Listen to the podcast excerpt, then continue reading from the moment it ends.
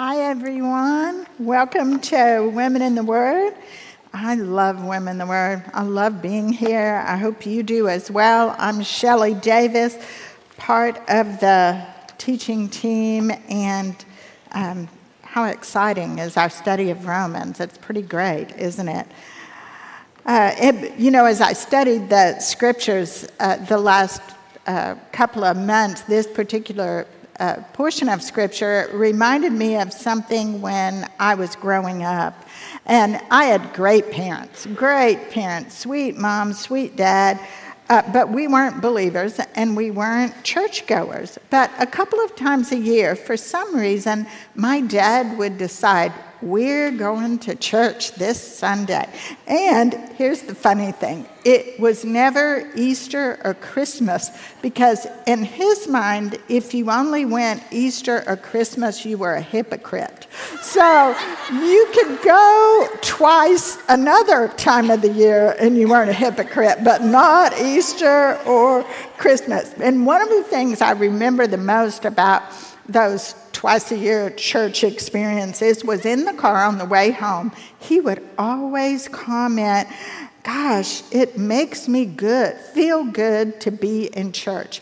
And it wasn't until I was older that I really realized what he was saying. It made him feel like a good person, like driving the speed limit or paying his taxes. The other thing he would say is that being there twice a year kept him on the membership roll, and that made him feel like a good person as well. It was all of it was an outward expression of religion without any inner transformation.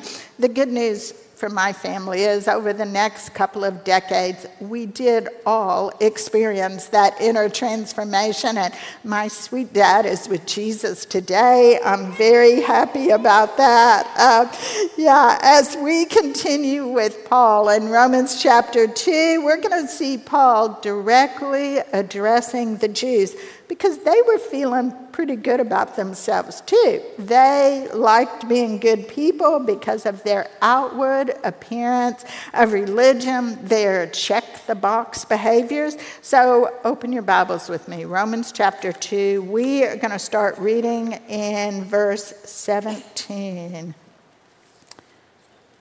And I'm in the wrong book. Maybe I should turn to Romans. I, yeah, I thought, oh gosh. So, but if you call yourself a Jew and rely on the law and boast in God and know his will and approve what is excellent because you are instructed from the law, and if you are sure that you yourself are a guide to the blind, a light to those who are in the darkness, an instructor of the foolish, a teacher of children, having in the law the embodiment of knowledge and truth. So, this is Paul's signature, one long sentence that goes on and on. And in that one long sentence, he starts out here by calling the Jews out by name.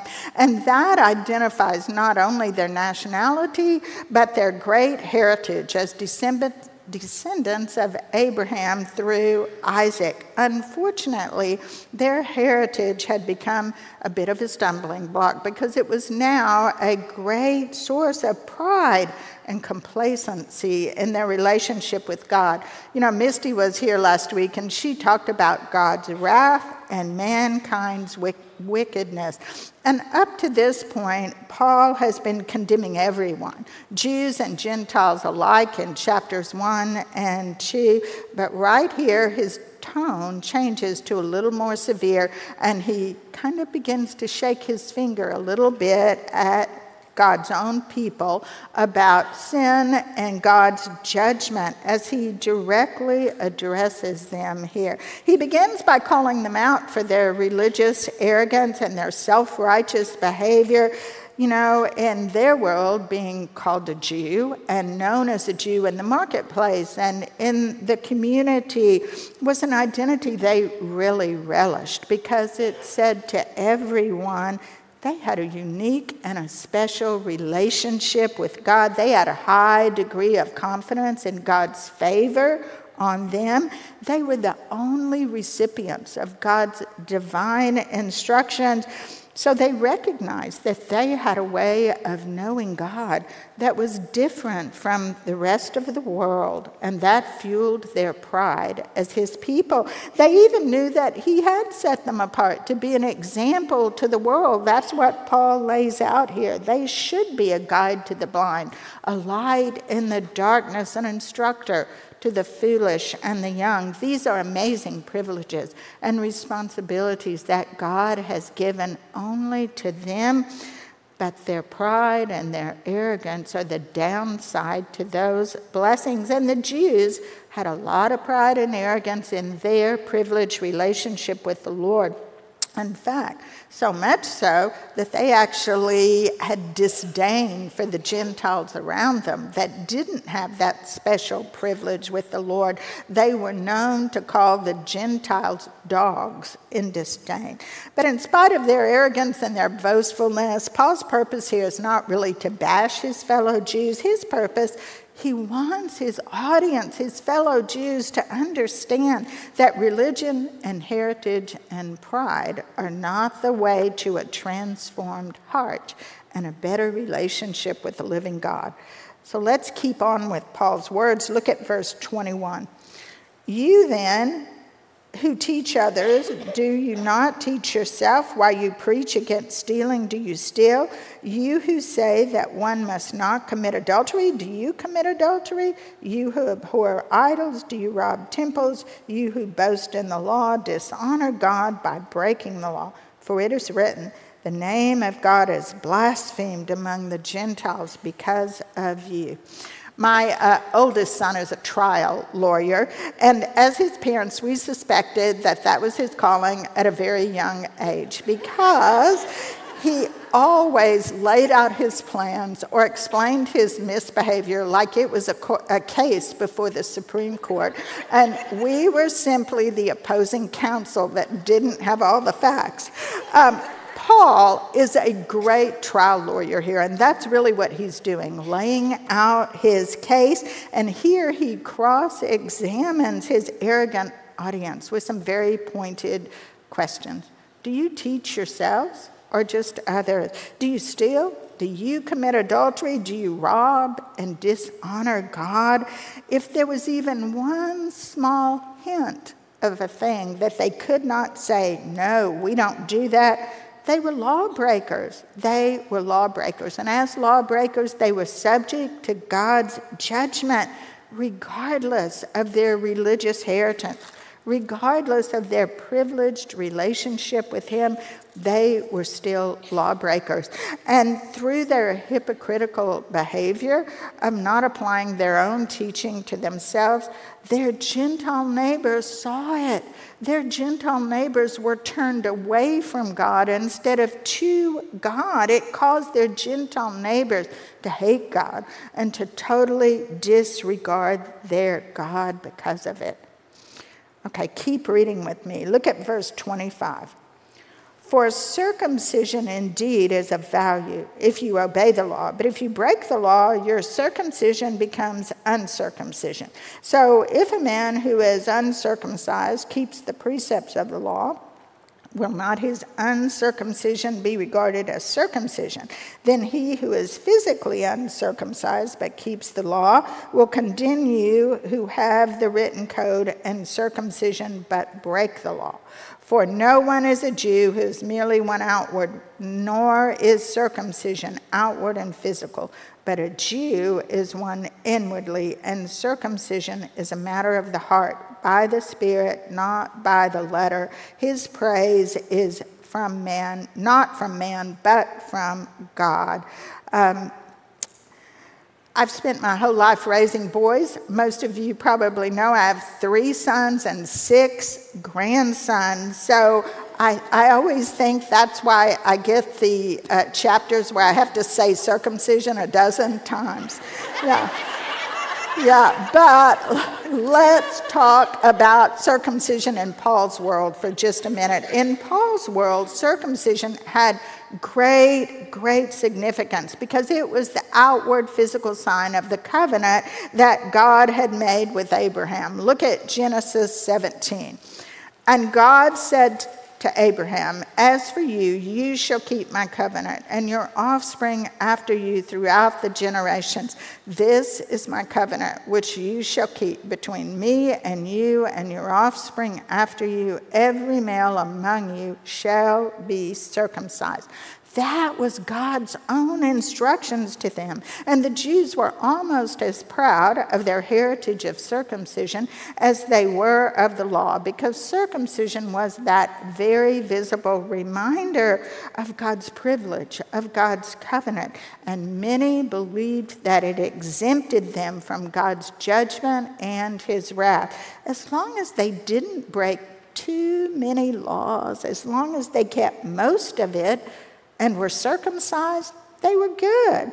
But Paul makes it plain here that nothing could be more wrong or further from the truth. Circumcision means nothing to God if it's merely a label, if it's not evidence of a changed life before Him.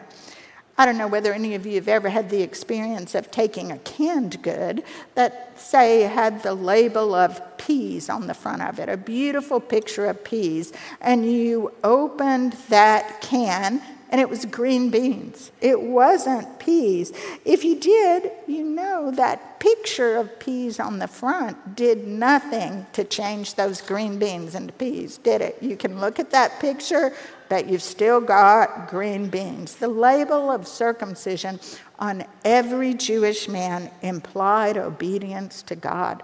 But just having the label on that Jewish man actually had no power to change his disobedient heart. And without an obedient heart to the Lord, that label of circumcision was meaningless. God never intended for circumcision to absolve the Jews from obedience or for absolve them from judgment for their disobedience. And here's Paul's most shocking news to uh, his fellow Jews obedience in the life of a Gentile, someone who didn't have that physical labor, that mark of circumcision would actually cause God to regard them in the same light as a circumcised Jew. And that really is an astounding statement for his fellow Jews who considered themselves superior to the Gentiles in every way. Paul seems to be redefining here what it truly means to be a Jew, God's chosen people. It's not the outward symbols, it's not the physical marking on your body or the checklist of checking off their uh, religious rules. It's about the heart. Paul wants them to continue to understand it's about a spirit of obedience to the Lord that your heart has been changed by and by the Spirit of God. Now, I would have sympathy for Paul's Jewish audience here and say, wow, that's a shocker for them as they take in the truth that that outward label of circumcision is not going to absolve them from God's judgment, except that Moses and the prophets have been talking to them about obedience of the heart for centuries. Look at Deuteronomy 36. This is Moses. And the Lord your God will circumcise your heart and the heart of your offspring, so that you will love the Lord your God with all your heart and with all your soul, that you may live. And the prophet Jeremiah, Jeremiah 4 4 says, Circumcise yourselves to the Lord, remove the foreskin of your hearts, O men of Judah and inhabitants of Jerusalem, lest my wrath go forth like fire and burn with none to quench it because of the evil of your deeds. God truly delights most in obedience of the heart, not obedience to religious rituals or checklists or symbols or outward shows of piety. According to God's Paul's words, God, a God fearing, obedient Gentile was more pleasing to God than a, a disobedient, circumcised Jew who simply boasted in that privileged relationship with God. You know, and as believers, Paul's words have to speak to us as well we have to look and think what are we basing our relationship with God on? Is it like my dad thinking being on the membership roll was good. Regular church attendance, generous giving, our spiritual checklist, constant serving, all of those things are part of the life of a disciple, and they can all be very good things in our lives. But without a transformed heart, without a heart that has a spirit of obedience to the living God, without a heart that has been changed by the Holy Spirit, we can become self righteous hypocrites as well. That's the face we have to be careful not to show the world. One of my grandsons was born with a pretty serious congenital heart condition. So, from the time he was a newborn, we had to do an EKG on his heart every single day to make sure he was not in heart failure. And it was this crazy little device that we would put on that tiny little guy's chest every day, and it transmitted his EKG to the doctors to make sure he wasn't in heart failure. When he was two and a half, the doctors did a miraculous procedure that transformed his sick heart into an incredibly healthy heart. You know, God does the exact same thing for us through the work of His Holy Spirit. Paul knew it. Paul had experienced it. His heart had been transformed into a healthy, obedient heart by the power of the Holy Spirit. You know, just like my sweet little grandson, we all need a heart check every day as well. We have to examine our hearts every day for evidence of our obedience and then cast out any superficial, boastful religious checklists and submit to the transforming work that the Holy Spirit does in our lives, second by second, moment by moment. That's how we have a transformed heart. And you know, the condition of our heart really matters. It should matter to us, and it certainly matters to our God. Okay, let's read some in chapter 3. Look at verse 1 with me. Then what advantage has the Jew, or what is the value of circumcision? Much in every way. To begin with, the Jews were entrusted with the oracles of God. What if some were unfaithful? Does their faithlessness nullify the faithfulness of God? By no means. Let God be true, though everyone were a liar, as it is written, that you may be justified in your words and prevail when you are judged. So, Paul has laid out his argument here before his jury that it's hearts of obedience that matter, not religious ceremonies. He's made the argument that an obedient Gentile has the same standing before God as a circumcised Jew. But even though that's true, Paul still reminds his audience that God himself did make a distinction between Jews and Gentiles because only the Jews were entrusted with God's very words. What a privilege that is. I've thought about that so much in the last few weeks. What it is like to, back then, to have been chosen uh, for that privilege. But that privilege does not help them if they don't follow God's word, if they don't trust God's word, if they don't believe his words. And Paul knows that the question he's probably going to face from his Jewish audience is hey, should we worry now that God is going to renege on his promises to us because some of us have been unfaithful because we've neglected obedience to the God that gave us his word? And Paul's answer is an unequivocal no here. Absolutely not. Yes, many Jews have been unfaithful. Many have refused to repent of sin while clinging only to the rituals. And many, of course, rejected Jesus as the Messiah when he appeared, even though their own prophets predicted it for centuries. But nothing that the Jews have done changes who God is.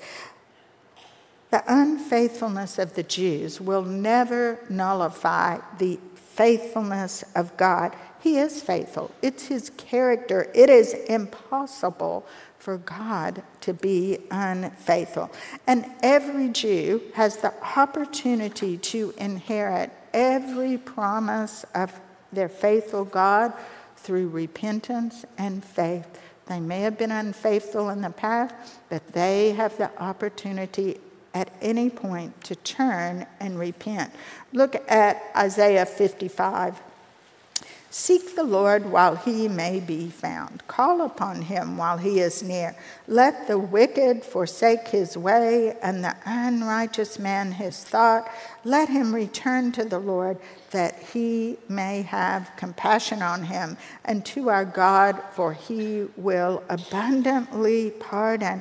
So, Paul's answer to those who say, What's the point of being a Jew if we don't get a get out of jail free card for our unfaithfulness, if we are not exempt from judgment?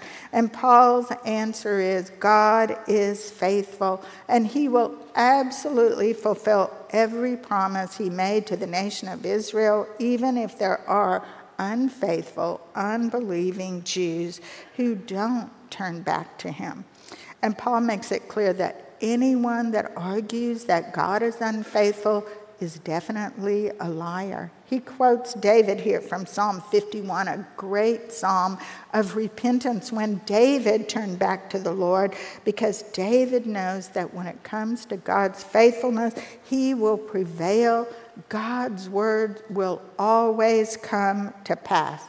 As the saying goes, Time will tell. Okay, let's see what else Paul has to say. Look at verse 5. But if our unrighteousness serves to show the righteousness of God, what shall we say? That God is unrighteous to inflict wrath on us? I speak in a human way, by no means. For then, how could God judge the world? But if through my lie, God's truth uh, abounds to his glory, why am I still being condemned as a sinner? And why not do evil that good may come? As some people slanderously charge us with saying their condemnation is just.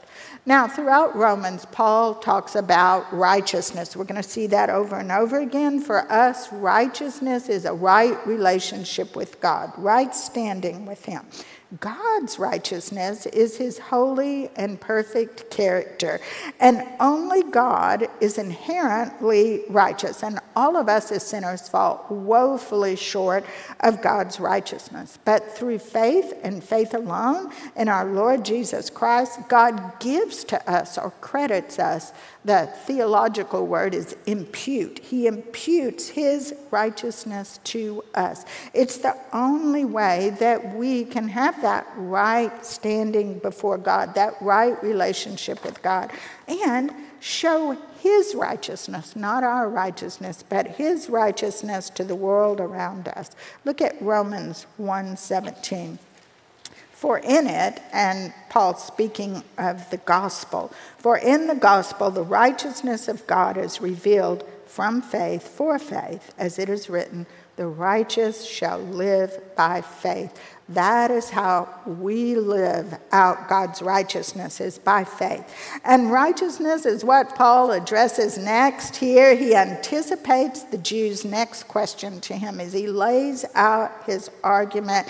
They question whether their unrighteousness, which that is sin and wrongdoing, that's what that word means, actually serves the purpose of highlighting God's righteousness much like a jeweler that lays out a black cloth on the counter and then places that brilliant diamond on it. The darkness of the cloth shows up the brilliance of the diamond. Their crazy argument is hey, if our unrighteousness is purposeful, if it shows God's righteousness, isn't God unrighteous to punish it? After all, it serves a good purpose. Uh, and if God condones our unrighteousness, then how could He possibly ever judge sin? Because sin is good. Um, it's a circular argument. Paul calls it a human argument here because it's kind of one of those arguments that we make that absolutely can never apply to a holy God. It is not possible for God to overlook sin for any reason because of his righteous character. God can overlook the lack of circumcision in a Gentile because it is, there is no requirement for Gentiles to be circumcised, but he can never overlook sin, even in his own people, the Jews, simply because they believe it might point up his righteousness. God will not absolve the Jews from his judgment, even if they suggest that their sin possibly benefits him. That is a human straw man argument that turns Paul's gospel message, his whole purpose of writing Romans is his gospel message of salvation by grace through faith. It turns that whole message into a license to sin.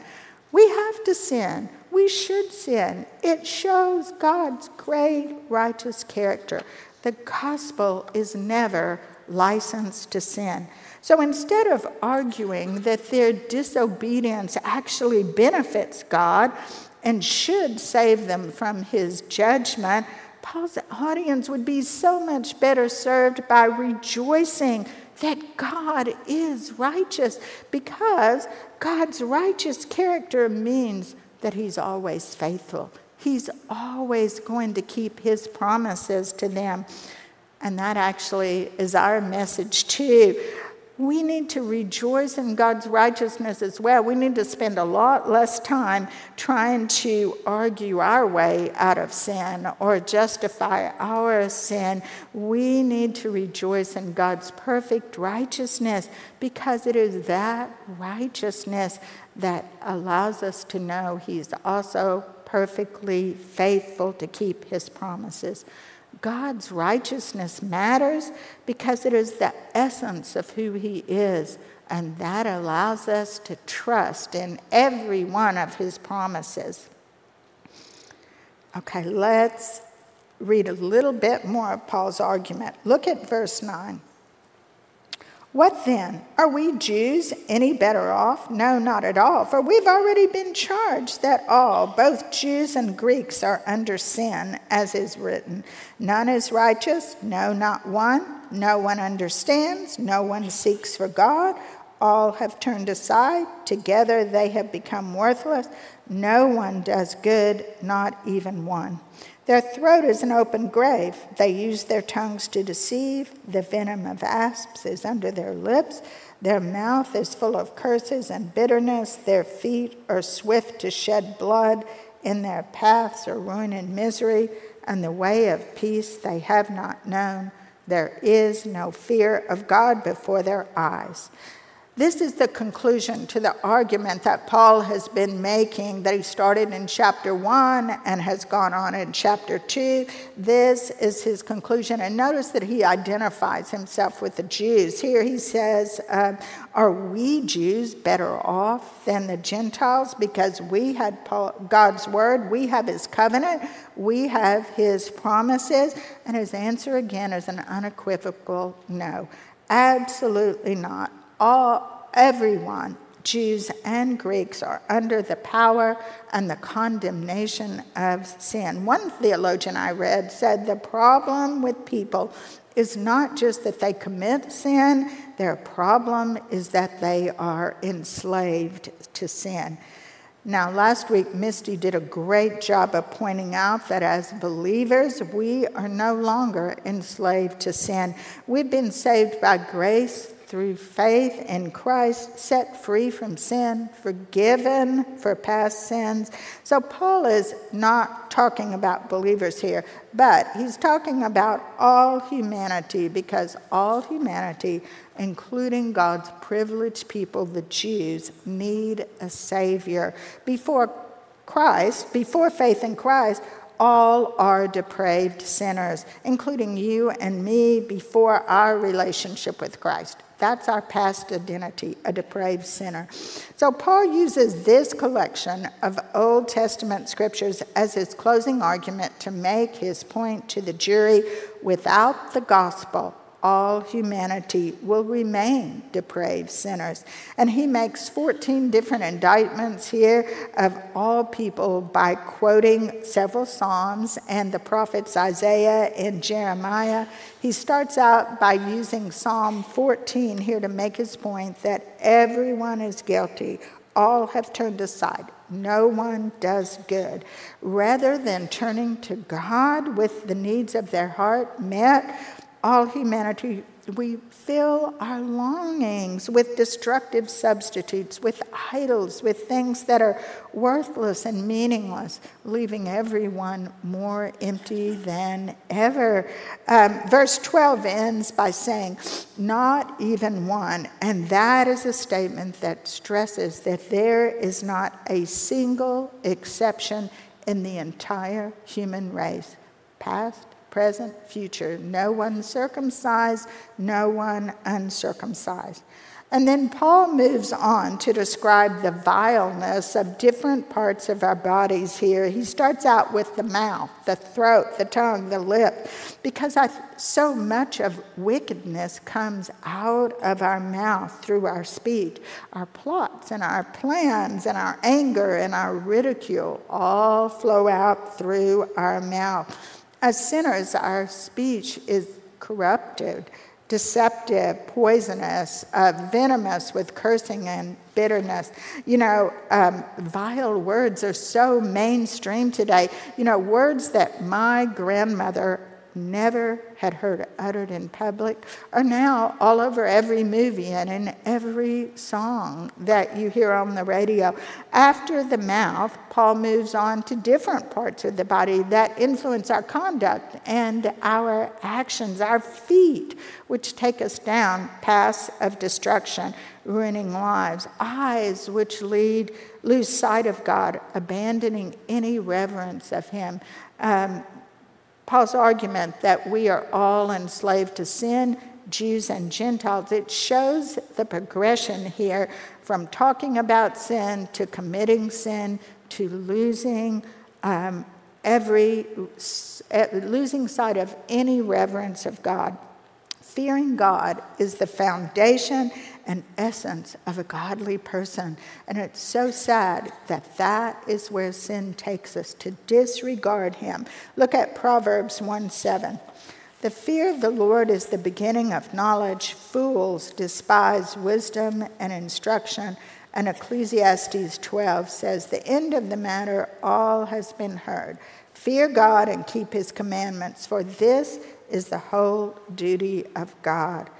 So, Paul's roadmap chronicling the depravity of man shows that sin has corrupted every single part of a sinner's life. You know, if you were to say, hey, it's my mouth that I sin with, and put duct tape over your mouth, your feet could still take you down the path of sin. Apart from Christ, there's nothing, anything, nothing anyone can do to commend themselves to a holy and living God. And Paul's roadmap to depravity here also leaves no room for his Jewish audience to argue with him that um, this contradicts their heritage. They're God's privileged people. They have a covenant with God in the Old Testament because his argument here all comes from the Old Testament. Depravity and universal sin is what Paul makes sure they recognize. So let's finish. Look at verse 19 with me. Now we know that whatever the law says, it speaks to those who are under the law, so that every mouth may be stopped and the whole world may be held accountable to God. For by works of the law, no human being will be justified in his sight, since through the law comes knowledge of sin. Now, Paul includes himself here again with the Jews when he says, Now we know. And then he tells them what they know. What he, what he knows and what he wants them to know is that even those who were given God's law, who were accountable to God's law, could not claim exemption from sin and judgment. The law was never a talisman that they could sometimes ignore, sometimes oh, obey, but they could always point back to as evidence of their privilege that they were better. The law was given to show God's standards for holiness and all humanity's inability to live up to them including those who were first entrusted with it, because it's everyone's inability to keep the law that points to everyone's need for the gospel. That's where the law should take you, straight to your need for the gospel. Look at Galatians 2:15.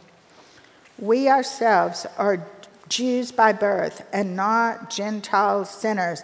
Yet we know that a person is not justified by works of the law, but through faith in Christ. So we also have believed in Christ Jesus in order to be justified by faith in Christ and not by works of the law, because by works of the law no one will be justified.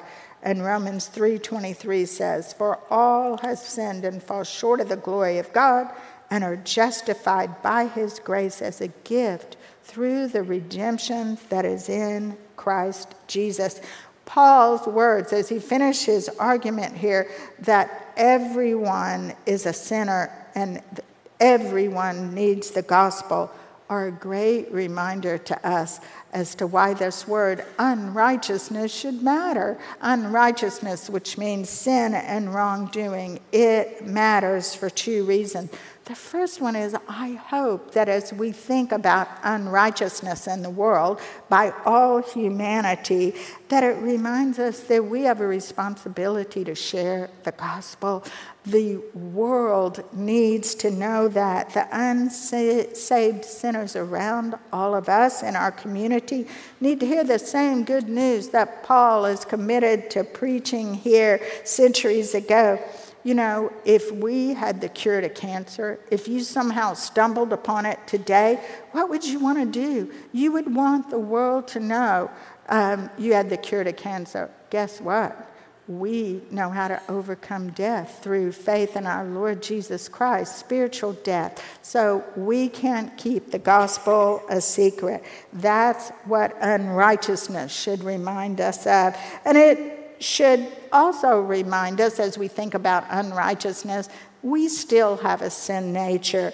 Uh, even though we are saved by grace through faith. Last week, Misty was completely transparent about her sin nature. I, uh, she told a great story about how she became angry at her neighbor who had followed and threatened her kids, and she kind of lost her mind and, um, you know, just really revealed uh, that she has a sin nature just like I do. And I've known Misty for decades. She has a completely transformed heart, a dynamic walk with the Savior. But she gave us a great example, personal example from her own life that just like me and you, Sometimes our sin nature wins out over our transformed heart. Our unrighteousness sneaks out there, doesn't it? Um, we still need God's grace and mercy because every now and then our unrighteousness does sneak out. So, in light of Paul's teaching about the true nature of humanity, let's be convicted let's be convicted that we need to be prepared to share the gospel. Let's don't keep it a secret. And we need to be convicted of our own sin nature and be willing to repent. Be willing to repent and accept God's grace, mercy, and forgiveness. It's there for us at the cross. He offers it freely to us because of our faith in our Lord Jesus Christ unrighteousness matters because in our lives and in the world, it always points back to the gospel. Look at Ephesians 2 8 and 9. For by grace you have been saved through faith, and this is not your own doing. It's the gift of God, not a result of works, so that no one can boast. Unrighteousness always leads us back to the gospel. Pray with me. Father, you are a righteous God, a gracious God, a forgiving God. You are a God who has given us the free gift of salvation. And I pray that each one of us would um, be convicted of the world's need for our Lord Jesus Christ, and you would prepare each and every one of us to be bold in our faith, uh, to be articulate about you and about our stories and what you've done for us. I thank you for these great women, their love for you, their love for each other, their love for your word. And I ask for your continued favor and blessing on all of us. And I pray this in the name of our Lord Jesus. Amen.